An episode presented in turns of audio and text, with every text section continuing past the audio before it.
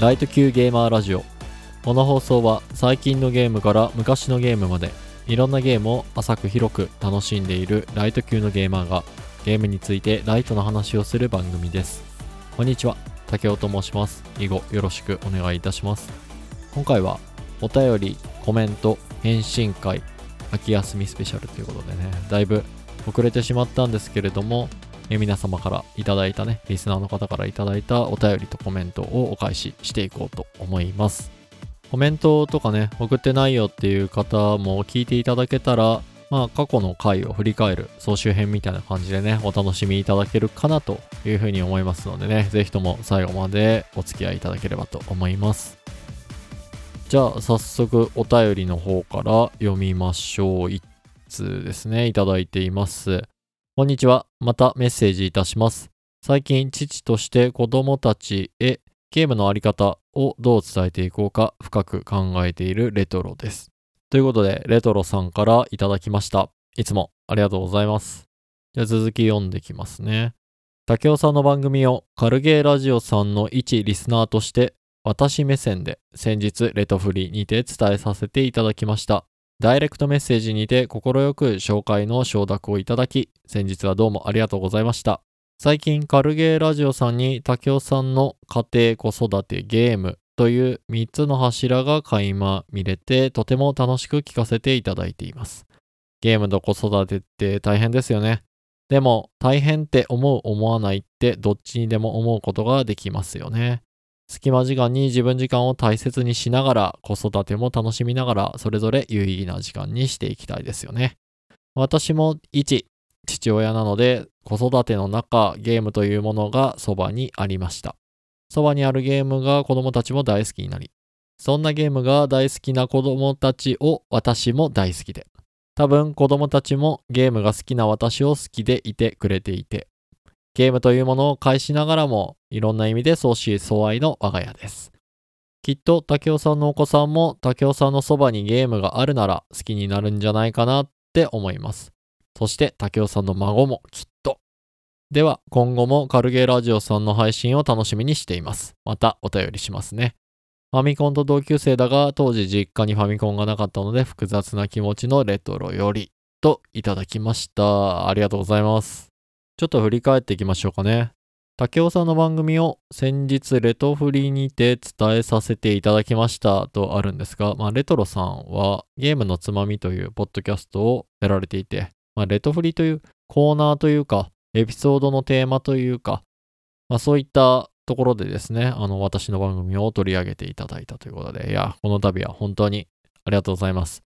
だいぶそのエピソードの公開から 遅れた紹介になってしまって非常に申し訳ございません。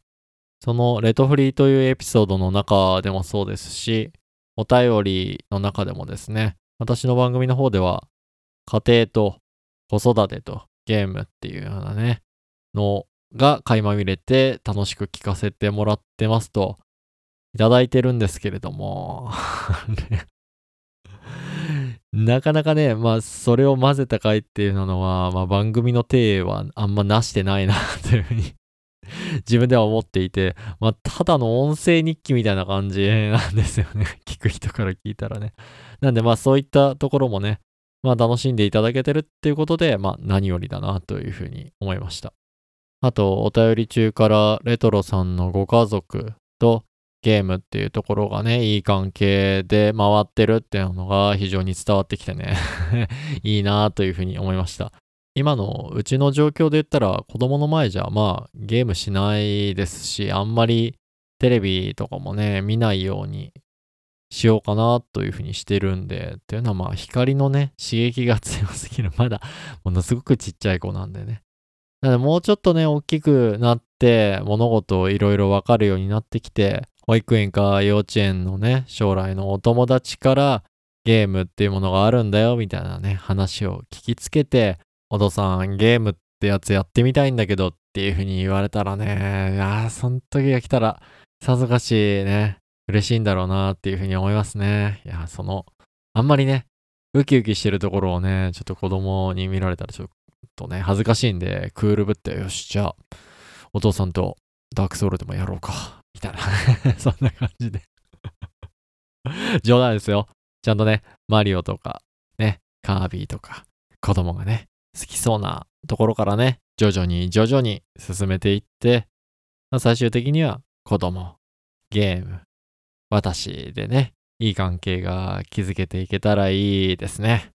はい。では、改めまして、レトロさん、お便りいただいてありがとうございます。また、気が向いて、時間があるっていう時にね、お便りいただけたら嬉しいです。はい。では、いただいたお便りは以上ですので、続けてコメントのお返しということで、X とか、あとはね、今回、Spotify のエピソードに対する Q&A のね、返信機能みたいなのでもお便り、コメントいただいてましたのでね、そちらの方もお返ししていきたいなと思います。では、少し遡って35.5回のロックマン X の進捗回ですね、パート2の方から、こちらもレトロさんからいただいてます。これ返すの遅くなってしまって申し訳ございません。気づくのだいぶ遅れました。Spotify の返信機能でいただいてました。懐かしい気持ちになりました。ロックマン X は難しかったなぁとコメントいただいております。ありがとうございます。やっぱ X 難しいっすよね 私、アクション全般苦手で、ロックマンシリーズほとんどね、触ったことがない、明るくないので、ロックマン X 難しかったなってコメントいただいてたんで、これがやっぱ、ロックマンのシリーズの中で難しい方なのかなと勝手に思っちゃったんですけど、リスナーの方の中にね、まあ、ロックマンシリーズ大好きっていうね、人もきっといると思うんですよね。どのシリーズ一番難しいんですかね？ちょっと興味ありますね。まあ、やるとは言ってない ですけど多分クリアできないんだよな。X でヒーコラ言ってましたんでね。まあぜひともね、まあどうヒーコラ言ってたかっていうのは、こちらのね、回とか、もう一個前の回もね、聞いていただけると、パート1の方もね、聞いていただけたら嬉しいなと思います。まあ、パート1のね、あの前半の茶番のところはもう全部ぶっ飛ばしてもらって構いませんのではい。気が向いたら聞いてみてください。続けて37.5回、ボードゲーマーラジオに関してですね、コメントいただいております。ブライトビットブラザーズ 2P、長谷川さんからね、いただいております。ありがとうございます。知っているボードゲームのタイトルが次から次へと出てきて、最終的にゲムマの話にもなって楽しかったです。キャメロットを追う影とか懐かしいといただいております。ありがとうございます。そう、このライト級ゲーマーラジオ、ビデオゲームのことだけをね、扱わないカテゴリーがゲームになっているのは、私が元々の趣味がボードゲームだったからっていうなので、お話しした回があるんですけれども、まあその中でね、自分がやってきたゲームのタイトルをこう、トントントントントンといろいろ上げてっているんですが、結構、まあ、ボードゲームの中ではメジャーなものが多いというふうに思ってます。私が勝手にですけれどもね。なので、長谷川さんのね、方にも刺さって非常に良かったな、と いうふうに思います。キャメロットを追う影、面白いんですよね。ただ私は実物を持っていなくて、まあ、私のポッドキャストのお師匠様がね、持っていたものを遊ばしてもらっていた身だったのでね。いやー、あのね、ほぼ初めてやったボードゲーム、まあ、その中でも正体陰徳系っていうね、自分の正体を隠して遊ぶゲームっていうところがね、いや、すごく面白かったなって、これ思い出補正が、バフがかなり かかっちゃってるんですけれども、はい、そんな思い出があるゲームですね。なのでまた昔ね、遊んで楽しかったなーっていうゲーム、ボードゲームのね、思い出とかね、喋れたらなと思いますのでね、その時にはまた聞いていただけたら嬉しいです。はい。では次は38回お便りコメント返信会夏休みスペシャルに対してもコメントいただいております。ありがとうございます。まずはオレンジ色のイルカ号さん、まあ、ミッツさんからいただいております。ありがとうございます。一言コメントにもかかわらず紹介いただきありがとうございますとコメントいただきました。ありがとうございます。いや、うちはね、拾えますよ、拾える限りは。全部ね。お便りも全部読みますし、コメントも全部読みます。今のところは 可能な範囲でね、まだそれぐらいの数で収まっておるので、なんとかね、お返しできたらと思いますのでね、まだぜひとも一言でもいいのでね、コメントとかいただけたら嬉しいです。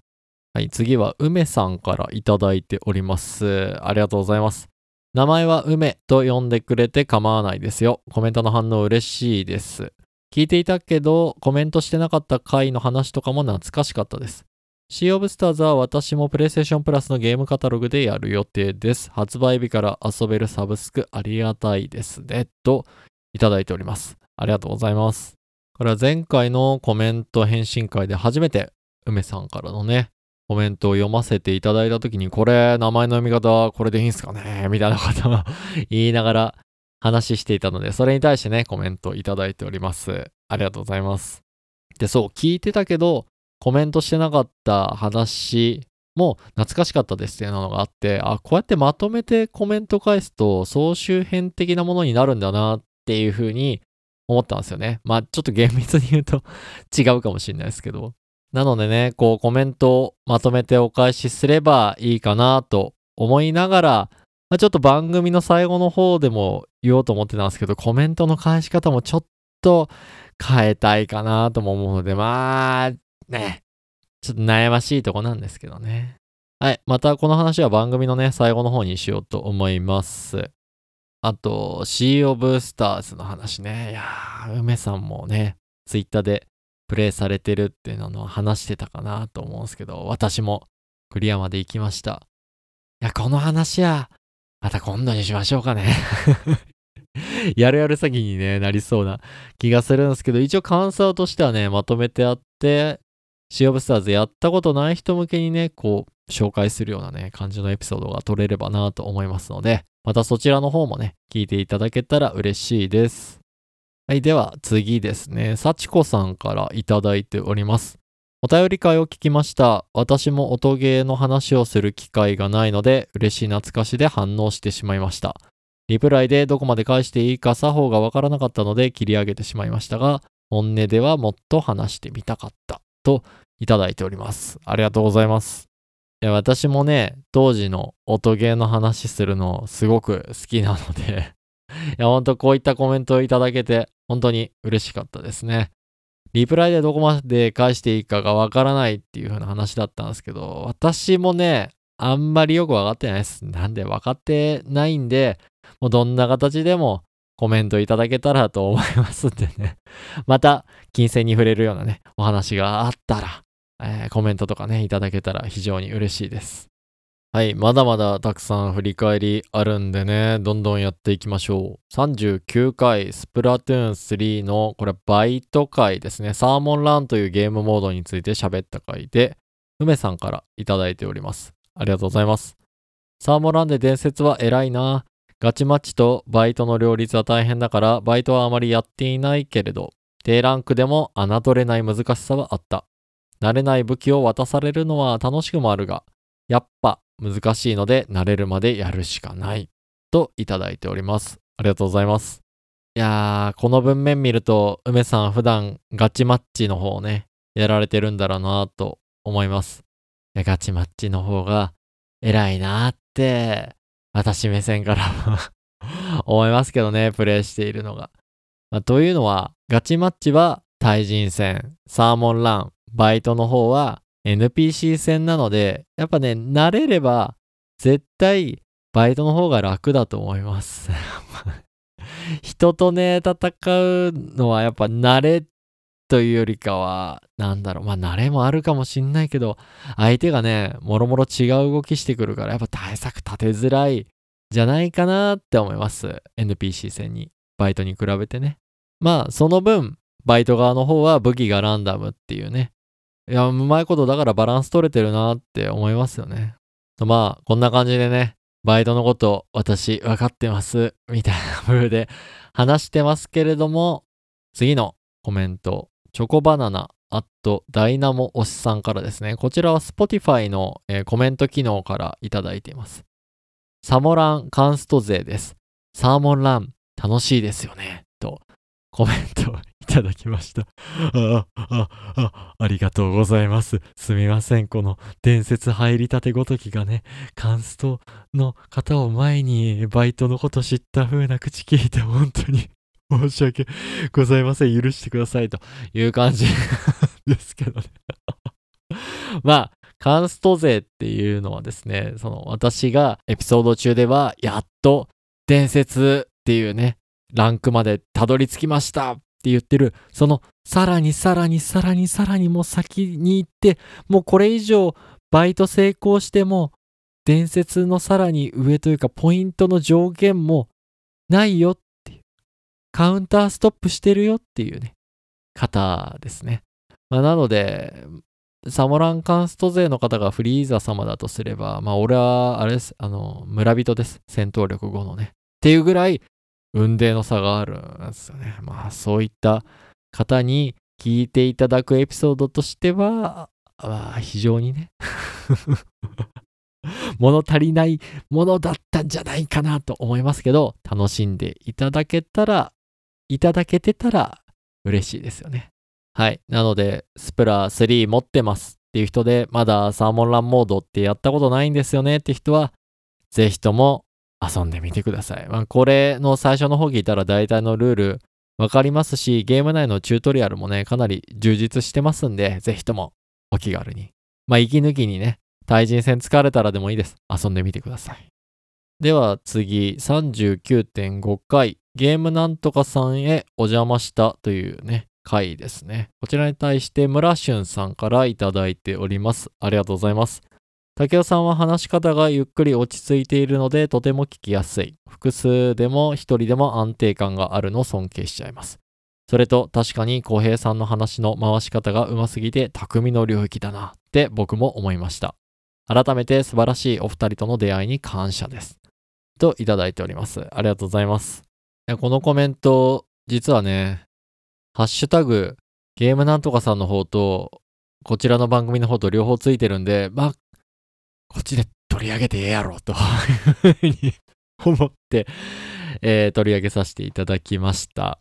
そう、村俊さんと一緒にゲームなんとかさんの、まあ、小平さんの方と3人でね、ゲーミングお父さんをなんとかっていう回をね、えー、撮らせていただきました。まあ、この放送を聞いてる方だったらみんな聞いてると思うんですけどね。なので、まだ聞いてないっていう人はぜひとも聞いてみてください。そう、村俊さんが言うようにね、小平さんの話の回し方、マジでうまいっすよね。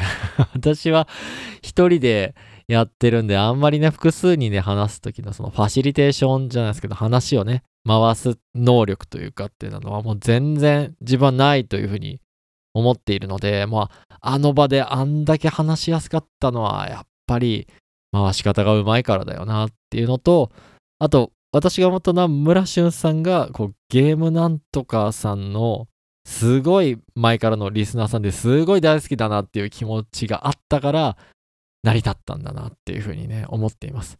まあ私もビリギながらねちょっと やらせていただいたので、まあ、あんまり言葉数がないからゆっくり落ち着いてるっていう風に聞こえたかもしんないです。っていう風にね、ちょっと謙遜させていただかせてもらっていいですかね。すいません。ちょっと、こんなことね、言われ慣れないので、ね、ちょっと恥ずかしい。んで、ごまかしちゃい。ましたけど、い。や、ほんと、ありがとうござい。ます。私もね、あの、また皆さんとお話できたら嬉しい。なと思っておりますので、まだ何かの機会がありましたら、よろしくお願い。い。たします。続けて、大勢117さんからいただいてます。私のポッドキャストのお師匠様、大勢さんからですね。ありがとうございます。3人のバランスが良く、ずっと面白かったです。ゲームと子育ての話題ですが、考え方の微妙な違いからそれぞれの子育て論が感じられてとても良かったです。といただいております。ありがとうございます。まずは面白かったと言っていただけて本当に嬉しいなって 思います。あの、他の番組さん出させていただいて、あの回面白かったですって言われるのは本当に嬉しいです。なので、そういったコメントをどんどんください、裏でいっぱいもらってるんすけどね、大勢さんにはね、本当感謝しております。そう、その出させてもらったエピソードの中でもね、お話ししていて、ちょっとずつ考え方違うんですよね。そう。そこら辺とかがね、面白いっていう風に言っていただけて非常に嬉しいなと思います。繰り返しになっちゃいますけど、まだ聞いてないっていう人はぜひ聞いてみてくださいね。いないと思いますけどね。えー次は、梅さんからいただいております。ありがとうございます。ゲームと子育てするお父さんの話、子供に勧めたいゲームって他の番組でもあったけど、より父親目線で面白かった。ゲームは勝手にやるだろうから、ガンプラを作らせたい。で、一番安いは実感こもってるな。模型より安そう。他の趣味でもレゴとかお高いと聞くからな。といただきました。ありがとうございます。そう、梅さんのコメントでもいただいてるように、こうより父親目線で面白かったみたいなね、その実際に今子育てをしているっていう3人、しかも年齢がね、子供の年齢がバラバラっていう3人で集まって話して、まあ、さっき大勢さんのお話でもあった、まあ価値観がちょっとずつ違う。子育てに対する考え方がちょっとずつ違うっていうところと、あとは、まあ、でもみんな共通として父親っていう目線だから考えてることが、まあ、共通してる部分もあったりしてっていうとこがあって、ちょっとリアル感みたいなのがあってね、すごい面白かったんじゃないかなと私は思ってます。まあ、そういうところが伝わってたんだったら非常に嬉しいなって思うコメントでしたね。本当ありがとうございます。はい。では続けて、小平さんからいただいております。ありがとうございます。振り返り感想語り聞いていて楽しかった。かっこ聞くの遅くなりました。竹雄さん、村俊さん、どちらもおしゃべり上手でしたので、僕はほとんど気配りなしで進められたので助かりましたし、楽しい収録でした。ありがたや、ありがたや、といただきました。ありがとうございます。いや、もうこのコメントに関しては、もうこちらこそという コメントで いっぱいになっちゃうなと思いますね。本当にこちらも、えー貴重なね、楽しい回だったとすごい思っています。本当呼んでいただいてありがとうございました。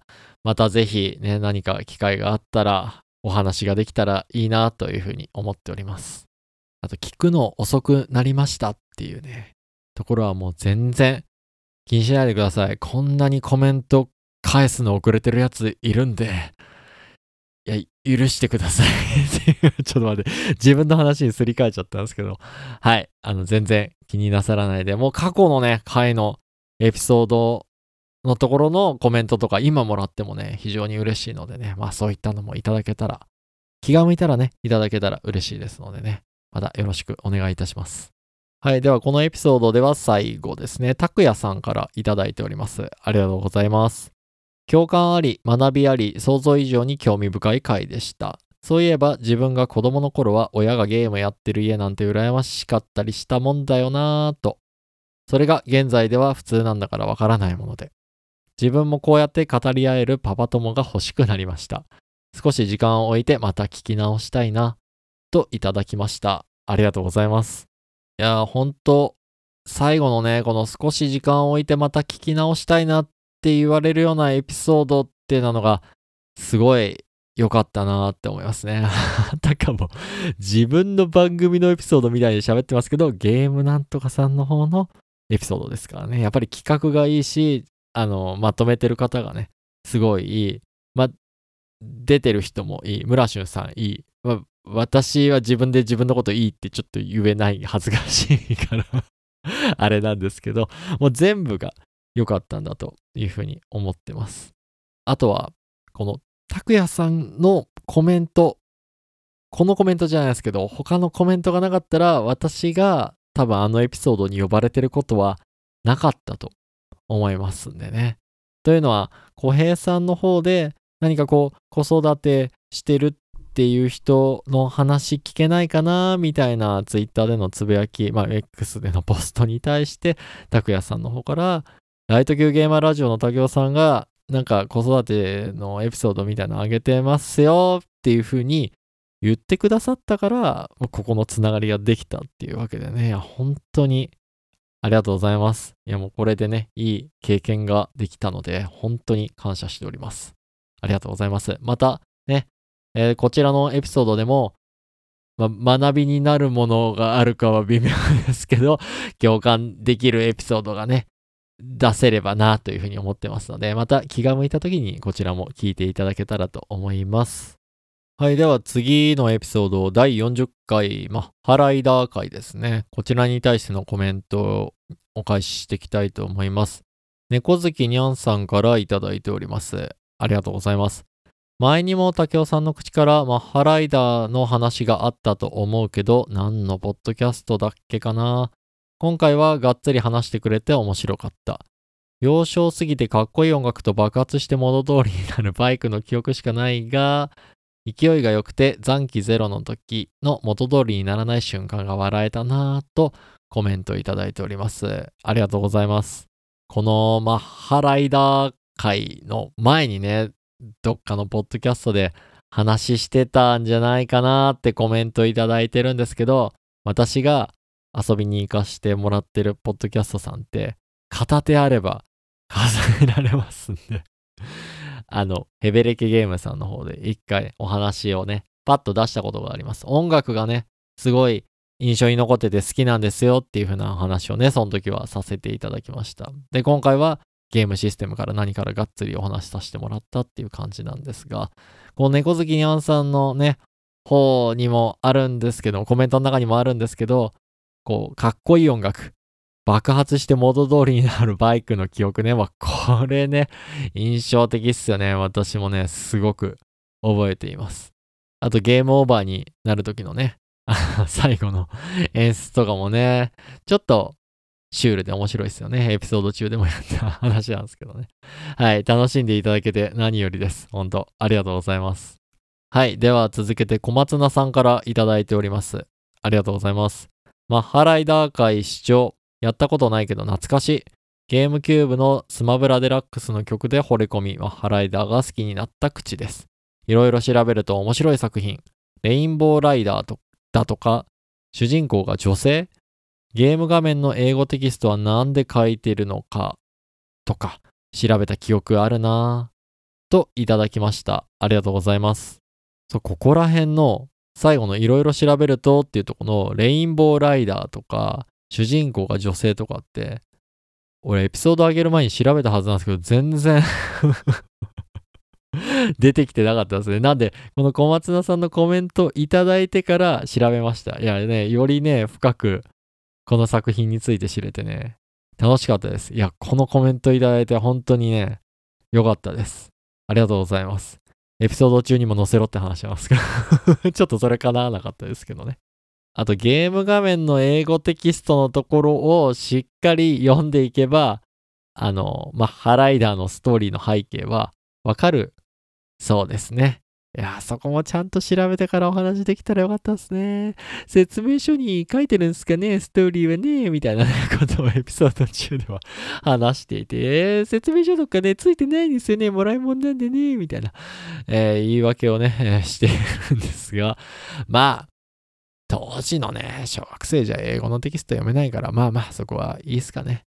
まあ、本当にこういったね、情報いただけて、本当嬉しかったです。ありがとうございます。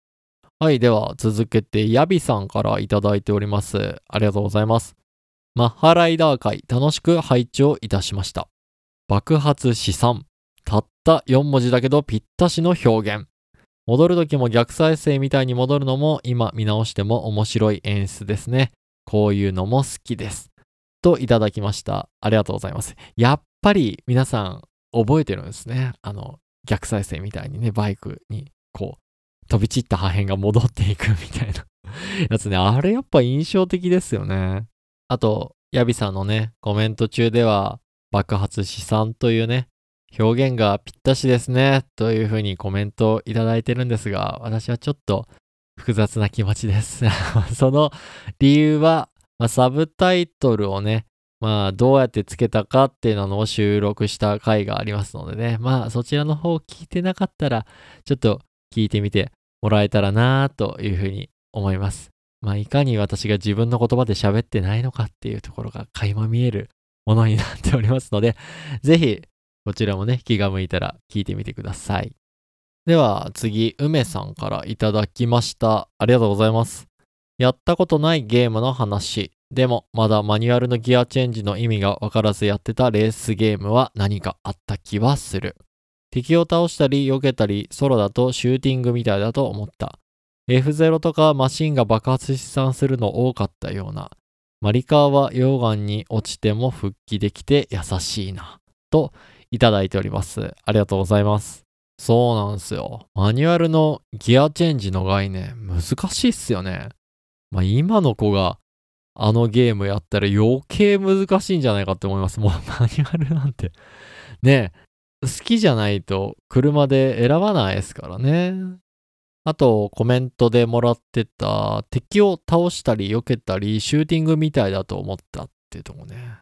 まさにそうなんですけど、弾数制限が結構厳しいんですよね、このゲーム。なんで、私は弾ね、なくなるの嫌だったんで、敵を横から体当たりして、どんどんどんどんどんってやって、コースの障害物に敵当ててみたいな。まあ、どっちかというと、相撲みたいなね 遊び方をしてたなと思ったんですけど、エピソードを聞き返してみると確かにシューティング要素がね、強そうな風に聞こえるかもしれないですけど、まあ現実私のプレイの仕方は相撲だったな っていう風に 思いますね。皆さんどうだったでしょうね。やったことある人にはちょっと聞いてみたいですね。はい。では、次のエピソード40.5回、トロフィーリストをね、眺めて喋る会みたいなのをやりました。そちらに対するコメントですね。えー、幸子さんからいただいております。ありがとうございます。Harmony of Despair の話題とは珍しい。ちょうど昨日ポストしたところだったので驚きました。PSAPP は気になったフリープレイのゲームを本体にダウンロードさせておいたり、そこそこ便利ですね。個人的にはゲームカタログに追加されてると通知が来るので、そちらも助かっています。といただきました。ありがとうございます。これ、昔やったゲームの中で悪魔城ドラキュラの Harmony of Despair という、まあ、ゲームがあって、その話題を取り上げるのは珍しいっていうことらしいんですけど、私、悪魔城シリーズ逆に言うと、しっかりやったのそれしかないかもしれないです。特別珍しいのかもしれないですね。あんまり触れてきてないシリーズで、友達と多人数でできるからっていう理由で遊んだっっていうなので、動機があんまりこうストレートじゃない、不純っつったら言い過ぎですけど、まあ、まっすぐじゃないですよね。シリーズが好きだからみんなでやろうじゃなくて、みんなで遊べるゲームなんかないかなっていう中で選んだっていうのなので、ちょっとアプローチの仕方が違うから、まあ、珍しくなったんかなっていう感じですね。珍しいとこ触れられたのかなっていう感じですね。であと、プレイステーションアプリっていうのが、まあ、スマホ PSAPP ってやつがあって、そこでまあトロフィー取ったやつをこう振り返っていくっていうのをね、見ながら喋っていたんですけど、こちらのアプリ、幸子さんのコメントにもあるように、あの、新規で月ごとにね、11月になりました。フリープレイ新しいの追加しますとかっていうのが、もう通知で来るんですよね。で、しばらくすると、11月のフリープレイのゲームで遊びましたか？みたいな、もう一回追い打ち、まあ、追い打ちじゃない。リマインドが来るんですよね。ダウンロードした？みたいな感じで来て、で、それをアプリ上から、あ、はいはい、ポチポチっつってダウンロードすることができて、すごく便利なんですよね。あの、今までだったら、プレステ電源入れてダウンロードしに行かなきゃいけなかったんですけど、それがね、手軽にゲーム機の起動なしで落としとくだけ落としとこうみたいなことができるからね。ほんと便利っすよね。これ私もね、そう思います。はい、次、村俊さんからいただいております。ありがとうございます。トロフィーリストっていうのがあるんだと知り、自分のを確認してみたら、竹雄さんのやってるゲームと1ミリも被らないのが逆に面白かった。このシリーズ、今後も期待。Fly Me to the Moon は本当にいい曲。素がいい曲なので、どんな風にアレンジしてもいい曲。かっこ語彙力といただいております。ありがとうございます。前に村俊さんとお話しさせてもらった時に思ったのは、村俊さん洋芸好きなんじゃないかなっていうふうに思ったんですよね。で、私ほとんどやらないので、今後のシリーズももしかしたら全然被ってないかもしれないですね。逆にちょっとでも被るところがあったらね、ぜひともまた教えてください。あと、Fly Me to the Moon 本といい曲ですよね。語彙力っていうね、お返しをしておきます 語彙力をね、失うぐらいいい曲だっていう解釈をね、皆さんにはしてもらって、もし聞いてないっていう人がいたら、ぜひともね、聞いてみてください。では次、梅さんからいただいております。ありがとうございます。PSAPP のトロフィーリスト、ゲームカタログでプレイしたゲームを振り返るのに見てました。便利ですよね。私もロボノはトロコンしてました。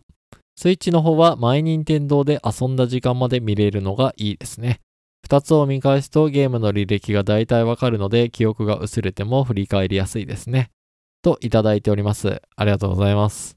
そう、昔どんなゲームやってたのかなーっていう風に振り返ることができるのでね、私もこのエピソード 話そうと思ったのがこういった機能があるからっていうのでね、始めたんですけど、いや、すっごい便利っすよね。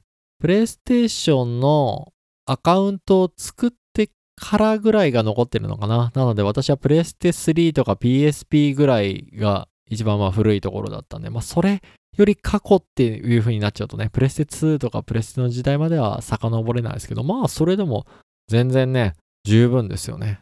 あと、ロボティクスノーツ、トロコンね、梅さんもされてるということで、いや、私、個人的には、そっちも好きなんですけどね、一応、シュタインズゲートっていうね、想定科学アドベンチャーシリーズの次の作品っていう位置づけで出てるんですけど、下着やったことある人はね、ぜひやってみてほしいなって思うんですよね。ゲームカタログとかにあんのかな？ちょっとちゃんと調べてないですけど、はい。機会があったらね、ぜひプレイしてみてほしいなって思います。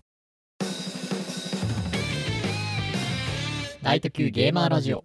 はい。では、続けて41回ね、2023年8月のニュースをいくつかピックアップした回に関して、こちらも梅さんからいただいています。本当ありがとうございます。ジョジョ ASBR アバッキオが格ゲー参戦ってマジかってなって PV 見てきました。ナランチャとミスター召喚してフルボッコにしだすのはさすがに笑いました。とコメントいただきました。ありがとうございます。これね、原作知ってるとめちゃくちゃ面白い演出なんですよね 今思い出してもね、面白いぐらいなんで、まあ、ジョジョ好きですっていう人ね、はぜひね、見てもらったらいいんじゃないかなと思います。まあ、知らない人でも、あの必殺技見たら、な、何の、こう、原作の部分なんだろうってちょっとね、気になるかもしんないですね。はい。では続けて、シュンチャールズさんからいただきました。ありがとうございます。最新回拝聴竹雄さんの話し方はなんか親近感というか安心感があるな。肩肘張らずに話す感じがすごく羨ましい。リマスターリメイクに目が行きがちはすごく同意。アニメもまたしかり。といただきました。ありがとうございます。いやー、話し方褒められるのはやっぱ嬉しいっすね ありがとうございます。いや、このコメントいただいたシュンチャールズさんもね、ポッドキャストやられてるんですけど、私はね、シュンチャールズさんのこう、明朗な話し方の方に憧れるんですけど、これがないものねだりってやつなんですかね あ、そう、今まで紹介いただいたじゃない、紹介したコメントの中で、ポッドキャストをやられてる方のね、ところは、概要欄の方に、このエピソードの概要欄にリンクまとめて貼っときますんでね、ぜひともね、そちらからチェックしてみてほしいなと思いますんで、よろしくお願いいたします。あと、8月のね、ニュースのところでコメントいただいてるのが、リマスターリメイクのね、ニュースばっか私がピックアップしたに対して、すごく同意いただいてると。そうなんすよね。なんか気になっちゃいますよね。リスナーの方でもね、同じことを思ってる人多いんじゃないかなって思います。いや、もうちょっとね、新しいもんに目をね、こう向けてアンテナ張っていかなきゃいけないなというふうにも思うんですけどねでは次のコメント、幸子さんからもいただいております。ありがとうございます。非戦闘キャラがプレイヤブル化するのは個人的にはいまいちですね。P4U も最初はナビに徹していたリセが突然参戦したり、開発のネタ切れを感じてしまうので、まあファンサーとも取れますが、減衰の発売日はよくわからんので、それまで 100A 油田でしのぐしか。これも本編はいつか不明ですが、といただいております。ありがとうございます。そっか、原作に思い入れがあると、なんか格ゲーとか、まあ、それ以外のこうスピンオフ作品みたいなところで、設定に違和感感じちゃうっていうのは、ある人もいるかもしんないですねって、このコメントを見て思いました。明らかにそのスピンオフがお祭り感みたいな本編とはちょっと関係ないですみたいなね感じだったらまあいっかって思う方多いかもしれないですけど、この P4U ってペルソナ4の後日談的なストーリーも入ってるんですよ。なので、ちょっと続編みたいな感じで出してるから、この違和感が出るのかななんてね、読んでて思いましたね。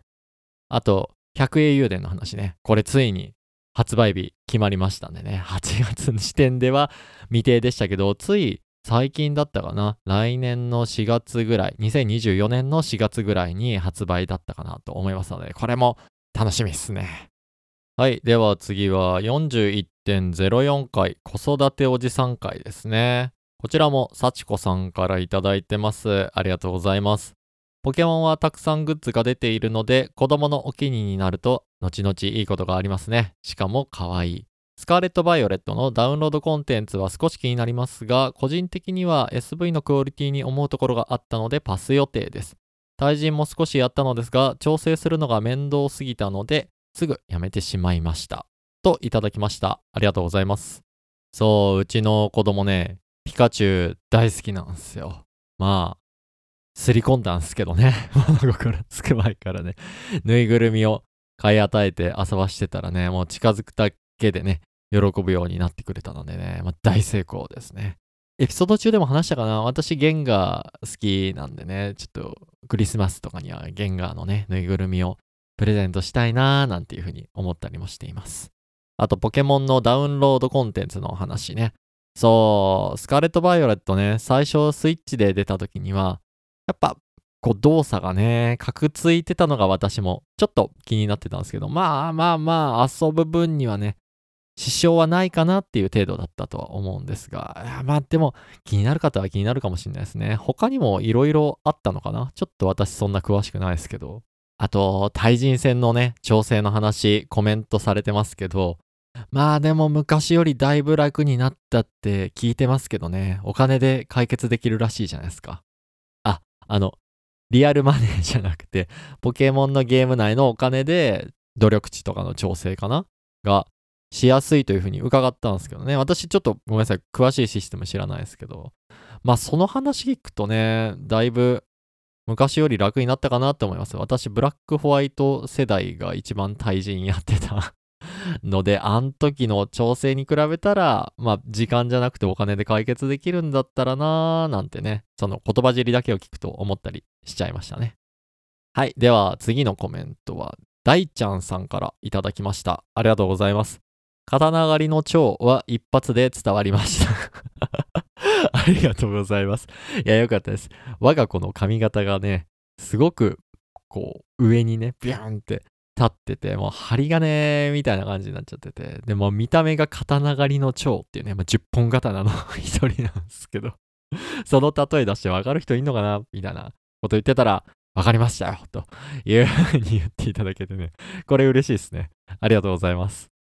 次が子育ておじさん会の最後のコメントですかね。ゆうたろうアットオタクの娯楽さんからいただきました。ありがとうございます。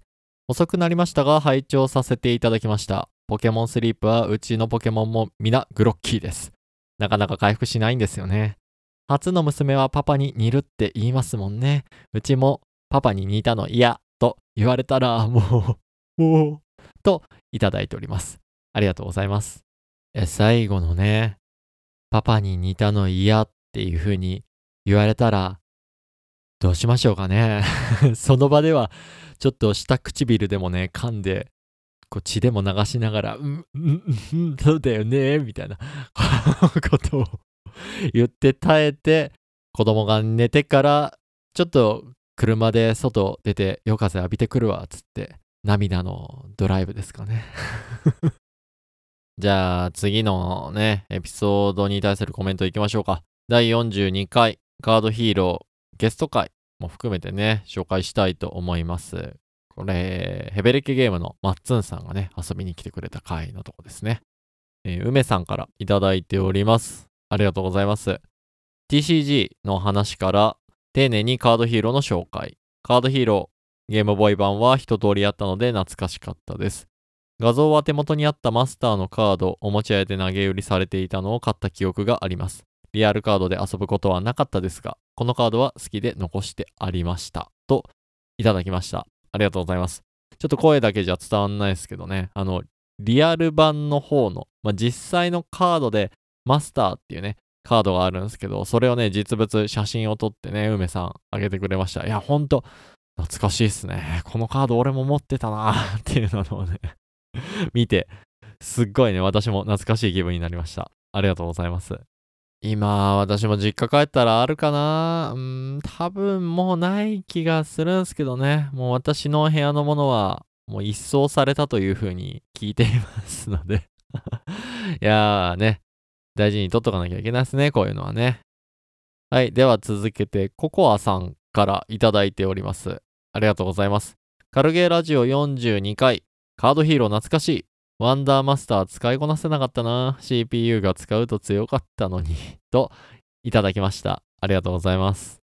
エピソード中で、ワンダーマスターの話してたっけな思い出せないですけど、まあ、かなりね、癖のあるこう技というか、魔法が使えるマスターカードなんですけど、これね、一癖も二癖もあるから、使い方は難しいんですよね。まあ、CPU のやり方が結構お手本になるみたいな そんな感じで私は使ってたのを、このね、コメントを見て思い出しました。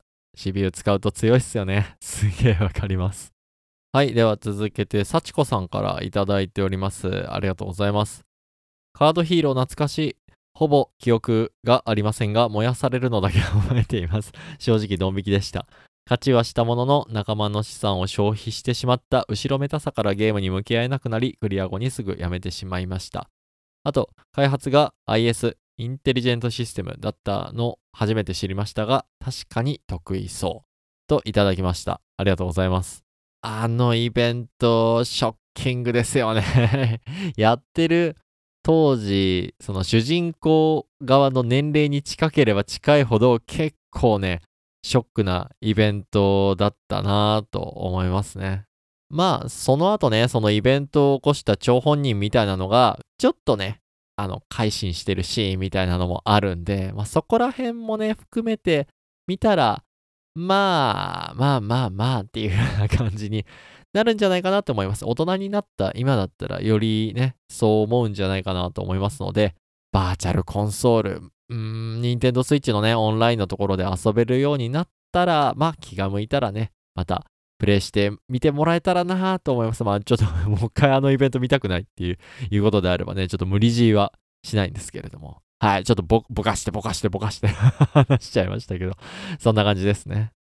はい。では次のコメントも再び梅さんからいただいております。ありがとうございます。カードヒーロー界前後編聞いた。システムやカードの話は思い出せてもストーリーほとんど思い出せませんでした。やっぱ忘れてるな。配置や射程などは SRPG、シミュレーション RPG っぽい？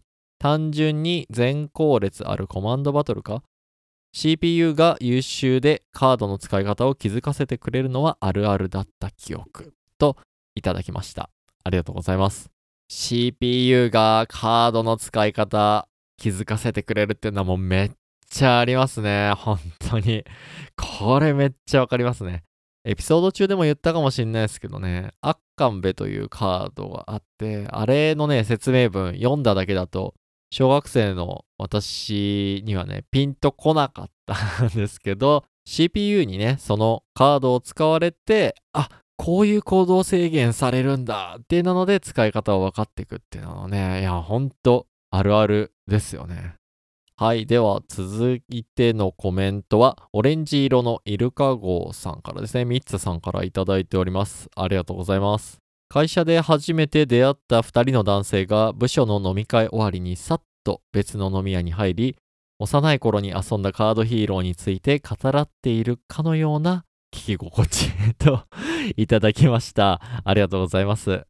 このシチュエーション、めっちゃいいっすね。会社で初めて出会った2人の男性が、まあ、たまたま新入社員か、まあ、中途入社で入ってきた時にね、あの飲み会、歓迎会行きますかみたいな感じで、ちらっとね、酒の勢いでポロッと話しちゃったところで意気投合してみたいな感じですかね まあ、まさにね、そんな感じでしっぽりとこのカードヒーローについてね、話した回だったので、いやー、このコメントね、いや、すごいその雰囲気をね、表してくれてるなと思って、ちょっと嬉しいですね。ありがとうございます。次がカードヒーロー会の最後ですね。小松菜さんからいただいております。ありがとうございます。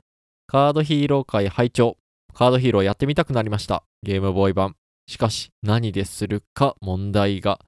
液晶ヤバめのゲームボーイアドバンス。ゲームキューブの下にガシャコンしてやる。レトロフリークを買う。ど、どうすれば？驚きの顔文字ついてます。ありがとうございます。で、この後、小松菜さん、このね、3つの選択肢のうちからね、私が非常に羨ましいなっていうね、思う選択肢を選ばれたんですよね。まあ、ぼかして言い方しなくても羨ましがってるんだったらね、どれだったかわかると思うんですけども。まあそちらはね、この小松田さんのやられてるポッドキャストの方でお話しされてるとこがありますので、気になる方はぜひ聞いてみてください。あと小松田さんね、まあカードヒーローやった後に、ちょっと感想とかがあったらね、まあ、私ないし、まあ、松田さんとお話しする、まあ、3人まとめて話すみたいな感じでね、喋れたら楽しいだろうな、なんて思いますのでね、気が向いたら検討いただければと思います。ライト級ゲーマーラジオ。はい、では次のエピソードですね、42.5回。サブタイトルの振り返り会って言って、これ、ポッドキャストの日に合わせてあげた特別会ですね。そちらについてのコメントをいただいております。えー、お一人目はオレンジ色のイルカ号、あ、ミツさんからですね。いや、たびたびありがとうございます。9月30日はポッドキャストの日、スペシャル番組、いい感じのサブタイトルの秘密とは？とコメントいただいております。ありがとうございます。いい感じのね、引きのコメントをいただいたんですけれども、サブタイトルはね、だいたいオマージュでつけてる っていうのをばらした回でございましたので、まあ、いい感じのサブタイトルのものは元ネタがね、あるっていう風な 感じだったので、まあ、どのね、タイトルが、サブタイトルがね、元ネタありなのかっていうのは、ぜひね、エピソードの方を聞いてみてもらえたらなと思います。続けて、梅さんからいただいております。こちらもたびたびありがとうございます。サブタイについて、元ネタのありの方が気がついた時ににやりとできるので好きかも。しかし、安易にパクらずオマージュレベルに昇華させることで自分の言葉にできてるかと向上心が高くて素晴らしいですね。かっこ多分。ときメモはボンバーガールしてるし、どう考えてもボマーですね。といただきました。ありがとうございます。梅さんがね、コメントの中でフォローしてくれてるのに言うことじゃないかもしれないですけど、パクってんすよ。すいません、ほんと。まあ、ちょっとね、あまりにも、こう、かけ離れてるものにならないような、エピソードと完全に関係なくて自分がつけたいものをつけるっていうことはしないようにはしてるつもりなんですけどね。なので、まあこれからもね、そういうタイトルつけていくと思いますので、ぜひともね、これ何が元ネタなのかなみたいなのは楽しんでいただければと思いますのでね、リスナーの皆さんもなんかちょっとね、そういうところも見ていただけたら嬉しいかなと思います。あと、ときメモのね、話ね、触れてくれてるんですけど、私やったのガールズサイドの方なんで、まあ、ボンバーマンっすね。本編じゃないや。本流の方のね、あの、自分が男子高校生になって、青春を謳歌するっていう方は、まあ、周りがボンバーガールになるんですね。やっぱ爆弾のシステムって一緒なんですね。じゃあ、解除の条件はあれか、ボマー見つけたじゃなくて、女の子をデートに誘うことなんですよね、きっとね はい。では、次のエピソードね。42.8回、まあ、パラノマサイト感想会ですね。まあ、メオトゲーマーラジオと銘打って、妻と2人でね、パラノマサイトのクリア感想を喋るって回です。まあ、ネタバレ超満載回なのでね、コメントいただけて本当に嬉しかったです。ブライトビットブラザーズ 2P 長谷川さんからいただいております。聞きました。鉄を呼びに笑ってしまいました。自分も鉄を好きです。人気投票でも2位。すごい。1位はみおちゃんでしたね。最近遊んだのに話を忘れていますがみんな魅力的だったな。強いて言えば悪人が多すぎて存在感食い合ってしまっている気がします。あやめはいろいろと唐突感があり、うんうんうんうん、はてなはてなはてなでした。と、いただきました。ありがとうございます。そう、このパラノマサイトに出てくるキャラクターで、鼓哲夫というね、キャラクターが出てくるんですよ。で、テキストアドベンチャーなので、誰が話しているかっていうのが、ね、名前が表示されるんですけど、そこには、鼓って出てくるんです。でも、私の妻は、哲夫がさ、ねえ、哲夫が、みたいな言うんで、お前彼氏かよっていう風にね。なんで下の名前で呼ぶんやっていう風にね、エピソード中でお話をしてるところで、長谷川さんも笑っていただけたというところでね、やっやっぱ、ちょっと、なんか、おかしいは言い過ぎっすけど、鉄夫呼びはやっぱり珍しいっすよね。で、人気投票のね、ことをコメントいただいてて、1位、2位はまさに我々夫婦がね、好きなのが one, two ね、あの、取っていて、やっぱ魅力的なね、キャラで、こう、好感度が高いキャラ2人なんだなっていうのをね、改めて思いましたね。すごくね、こう、キャラクターが立ってる作品だったので、また番外編みたいな、まあ、ダウンロードコンテンツじゃなくてもね、また新しいゲームとして一本出してくれてももちろんいいんですけど、そういうね、キャラクターのスピンオフ会、スピンオフ作品みたいなやつをね、私は期待してしまってるんですけどね。いや、出してくんないかな。はい。では次のエピソードですね。第43回、サントラと向き合う回ですね。おやすみさんからコメントいただいております。ありがとうございます。聞かせていただいたのをきっかけに持ってるサントラ全部引っ張り出しました。ペルソナ5のサントラだけ被ってました。スバセカのサントラもあったけど、新スバセカの方だった。と、いただいております。ありがとうございます。こういったエピソードを聞いてね、自分もやってみましたっていう風にね、コメントをいただけるの、なんか嬉しいっすね。本当ありがとうございます。新スバセカのね、サントラの方を持ってるっていうことなんで、私、プレイできてないですよね。素晴らしいこの世界、もともとね、オリジナル版の方っつったらいいのかなはすごい好きで、その続編となる方はやってないんすけど、音楽いいんすかねだったらちょっと気になるからやってみたいなーってね、このコメントを読んでて思いましたね。はい、では次のエピソード43.5回、アルマさんとアイスブレイクをさせてくれということでね、ゲームの話をさせてくれさんの方にゲストとして遊びに行かせていただいた回で、収録をする前に撮った雑談をね、そのままポッと流したっていう回です。こちらは、まずは話し相手のアルマさんからコメントをいただいております。ありがとうございます。改めて聞いたら急にアジカンの話始めて笑ってしまった。ありがとうございます。これね、アルマさん全然悪くなくて、これ俺から話振ってるすよね。すいません、急に振っちゃって。いや、ツイッターをね、アルマさんのツイッターを見ていて、すごいアジカンの話するなーって思って、いや、俺もめっちゃ聞くんだよな。で、バンドの話、好きなバンドの話したいと思ってたんだよなっていうふうに思ってね、つい、ポロッと、ね、アイスブレイクだし、いいかっていうので出ちゃいました。いや、でもね、すごく話したい話だったのでね、いや、喋れて、私はすごい楽しかったです。聞いてる方は、これはライト級ゲーマーラジオというね、タイトルにふさわしいのかと、ゲームの話しとるんかとね、思った方いるかもしれません。途中でね、聞くのをやめた方は、最後の方に、こう、ゲームの話につなげてますんで、無理くりね。無理くり。なんで、ぜひね、えー聞いてみてほしいなというふうに思います。途中で止めた人はね、まあ、最後まで、まあ、お暇な時に聞いてもらえたらなと思います。本編の、その、ゲームの話をさせてくれさんの方にゲストに出させてもらった回は、ぜひとも聞いてください。はい、このアイスブレイク回、もう一人コメントをいただいております。梅丸さんからいただきました。ありがとうございます。聞きました。普段ゲームの話をされることがほとんどだからこそ、番組でこういったパーソナルな部分が垣間見えるとニヤニヤしてしまいます。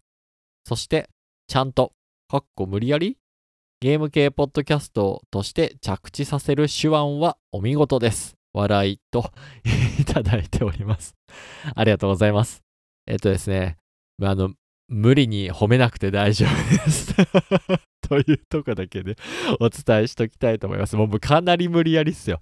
かなり無理やりね、えーゲームと関係あるよねっていう風にね。まあ、いつもそんな感じでやらせてもらってますんでね。まあ、聞いてくださってる方は許してくださる方ばっかりだとね、いう風に思ってはいるんですけれどもね。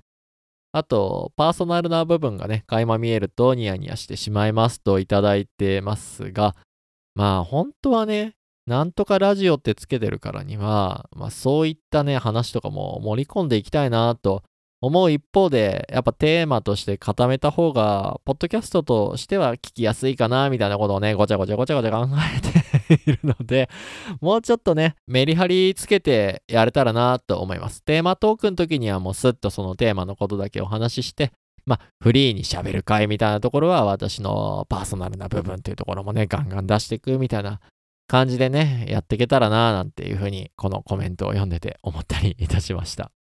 次は、第44回ドクターマリオ会ですね。しばらくね、床に伏してたとこからの復帰したところで、たくさんコメントいただきました。本当ありがとうございます。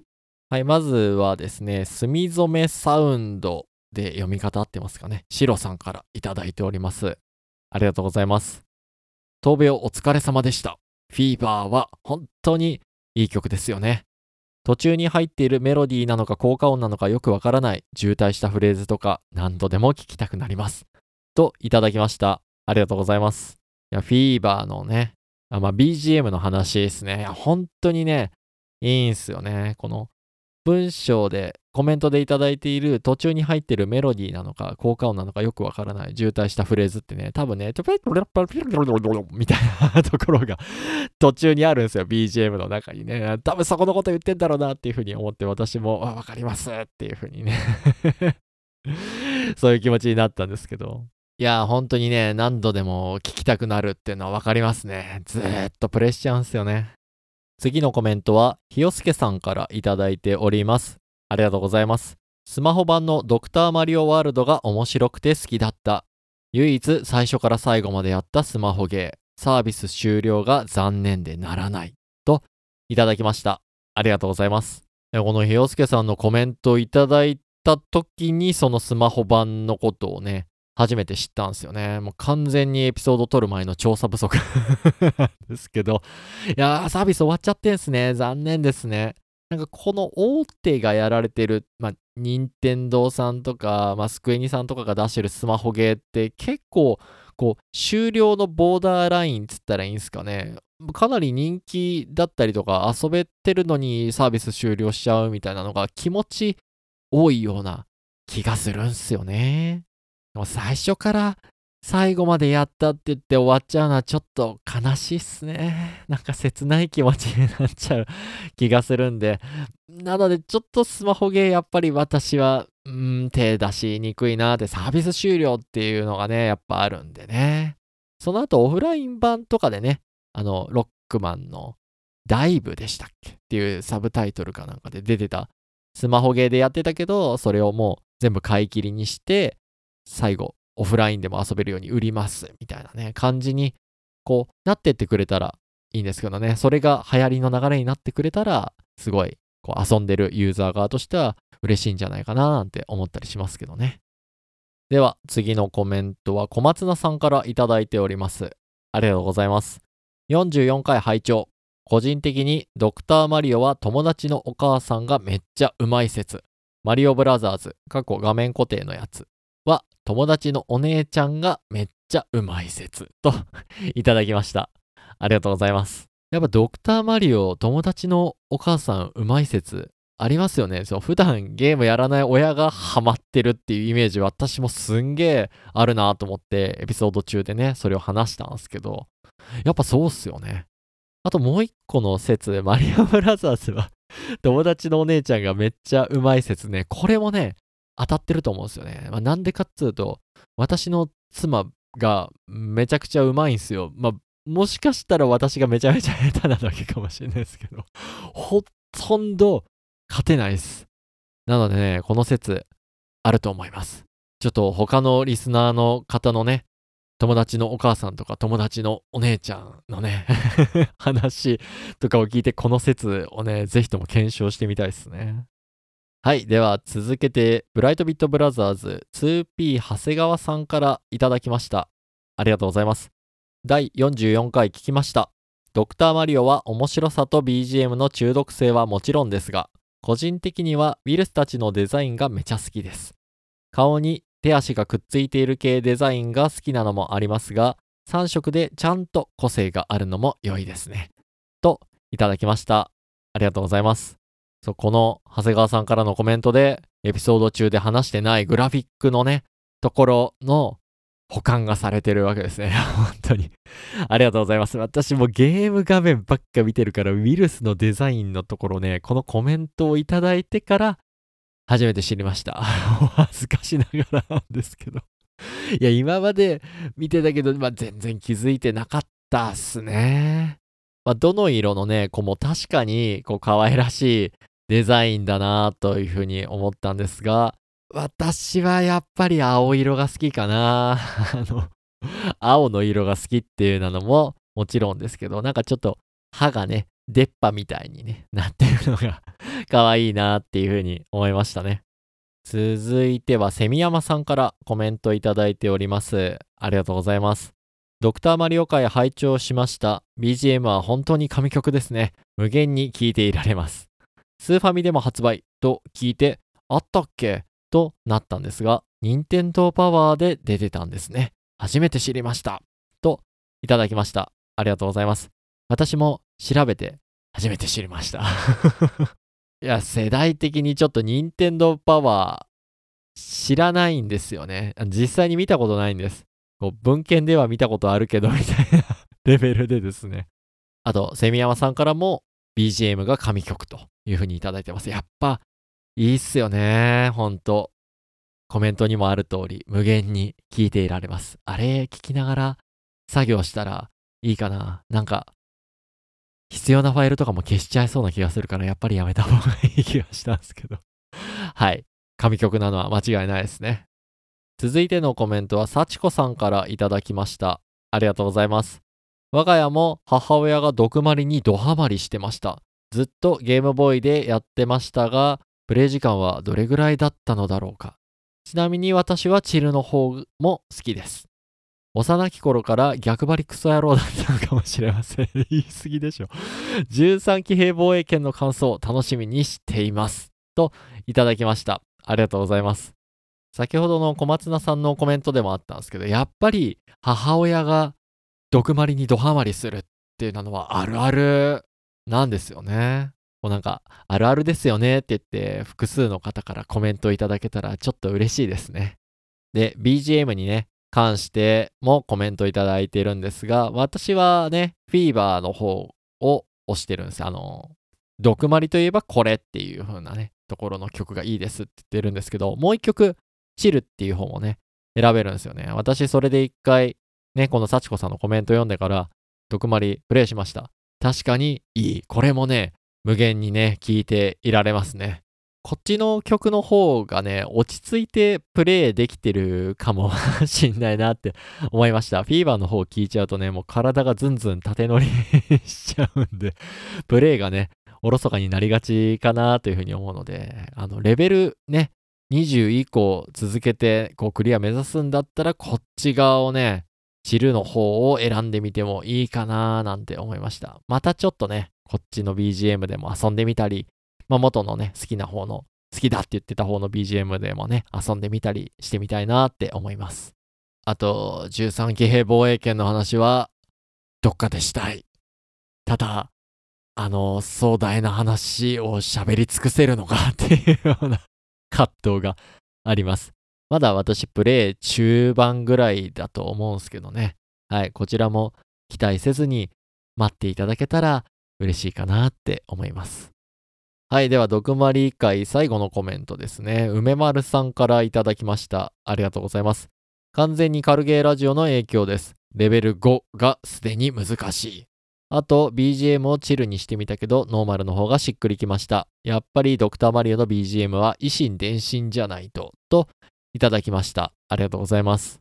そう、梅丸さんのこのコメントに画像がこうくっついていて、毒マリをね、スイッチオンラインかな？でプレイされているね、えースクショがこう上げられてたんですけど、いやー、楽しんでいただけてね、何よりですね。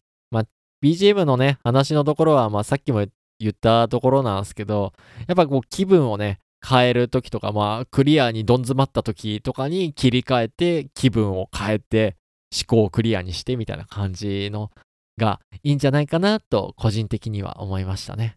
あとそうね、オレンジレンジの維新伝心のあの曲ですよっていう風にね、エピソード中で言えてりゃよかったなと、このコメントを読んで思いました。いや、勉強させていただきました。ありがとうございました。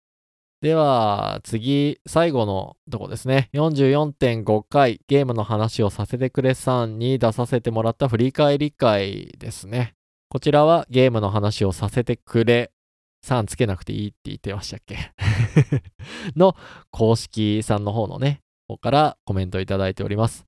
こちらこそありがとうございました。下着クリアしたら今度はお邪魔します。いつ？と、カッコ書きしてありますね。ありがとうございます。いや、本当にね、楽しくお話しさせていただきました。まあ一人でね、ポッドキャストをやっていると誰かと話したくなる、ゲームの話をしたくなるっていうのは、まあ常だというふうに思います。私はね、まだ家庭内でね、消化できる時もあるし、まあ、できない時の方がね、最近は多いので、あまあ、やっぱね、ゲームだけの話でつながる人がいるっていうのは羨ましいなと思う時がありますので、また、アルマさんの方もね、なんか話し合えてほしいな、とりあえず竹雄でも呼び出すかぐらいのね、そんな感じで 読んでいただけたらなと、それぐらい気軽に読んでいただけたらなと思いますんでね、まあ今後ともよろしくお願いいたします。下着クリアしたらね、あの、ぜひお話ね、させていただけたら嬉しいです。まあでも、いつまででもね、あの、待ちますんで、もう気長にゆっくり自分のペースでね、楽しんでいただけたらと思います。はい、ではコメントの返信は以上となります。改めまして、お便りをくださった方、コメントいただいた方、本当にありがとうございました。またこれからもよろしくお願いいたします。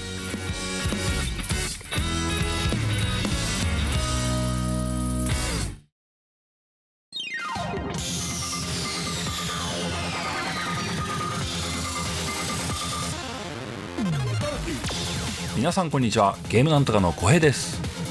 番組リスナーの皆さんにお知らせがございまして少しだけお邪魔させていただきます。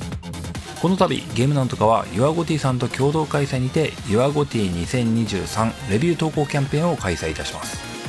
リスナーの皆様一人一人のあなたにとっての2023年一番推したいゲームゲームオブザイヤーを教えてください。審査員の心に響いたレビューには素敵な商品が進呈されますのでお気軽にふるって投稿いただければなと思います。締め切りは2023年12月15日23時59分まで。受賞者発表はゲームなんとかおよび各コラボ番組さんの中で発表されます。普段お聞きの番組の他にもこの機会にまだ聞いたことのないポッドキャスト番組を聞いてみたりリスナーさん一等しのゲームタイトル新たなポッドキャスト番組と出会うきっかけにしていただければなと思います。キャンペーンの詳細は YourGoTV のウェブサイトもしくは X 旧 Twitter にてゲームなんとかアカウントのポストをご覧ください。それでは引き続き番組をお楽しみください。バイバイ。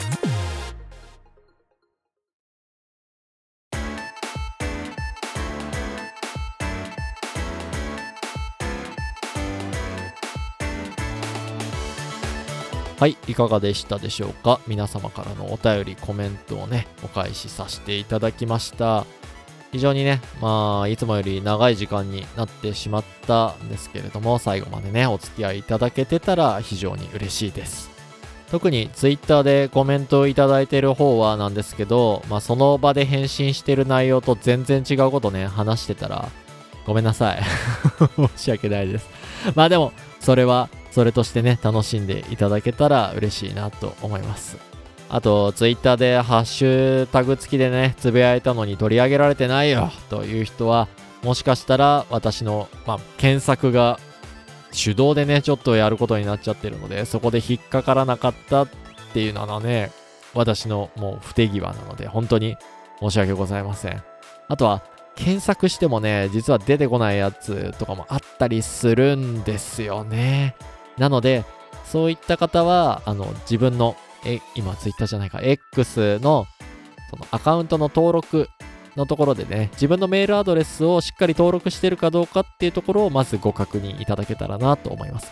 まあ、それやんのめんどくさいよっていう人は、あの、番組のツイートあるじゃないですか、最新更新しましたってやつ。あれにね、あの、引用したりとか、あの、リポストして、コメント書いたりとか、あとはリプライしてね、もう直接もう紐付けてもらっちゃっても全然構いませんので、もうそちらの方で気軽に一言でも二言でも短い文でもすごく嬉しいので、ぜひともよろしくお願いいたします。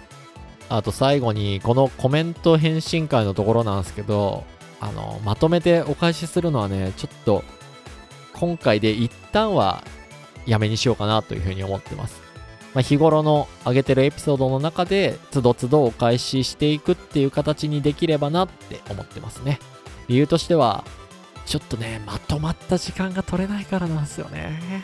本当は、こういった形でまとめてお話ししたら、こう、総集編的なね、今までの回の振り返りみたいなこともね、若干できたりするんで、そういった面をやりたくて、こういう風にしてたとこがあるんですけど、なかなかちょっとプライベートの時間がまとまって取れないっていうところがあるので、一旦やり方変えさせていただきます。また余裕ができたら今の形に戻すかもしれませんっていうね、感じでやっていこうと思いますのでね、ぜひともこれからもね、お付き合いいただけたら嬉しい限りでございます。はい、じゃあ今回はね、長くなりましたが、以上とさせていただきたいと思います。改めまして、いつもね、感想のコメント等々いただきまして、本当ありがとうございます。まだね、コメントしたことないんだけどなーっていう人もね、もう面白かったですとか、聞いてたゲームやってみたくなりましたわ、みたいな、そんな一言でもね、いただけたら、非常にこちらの活力になりますのでね、また気が、そちらも気が向いたら、やっていただけたらと思いますので、よろしくお願いいたします。はい、では、以上としたいと思います。ありがとうございました。また次回もよろしくお願いいたします。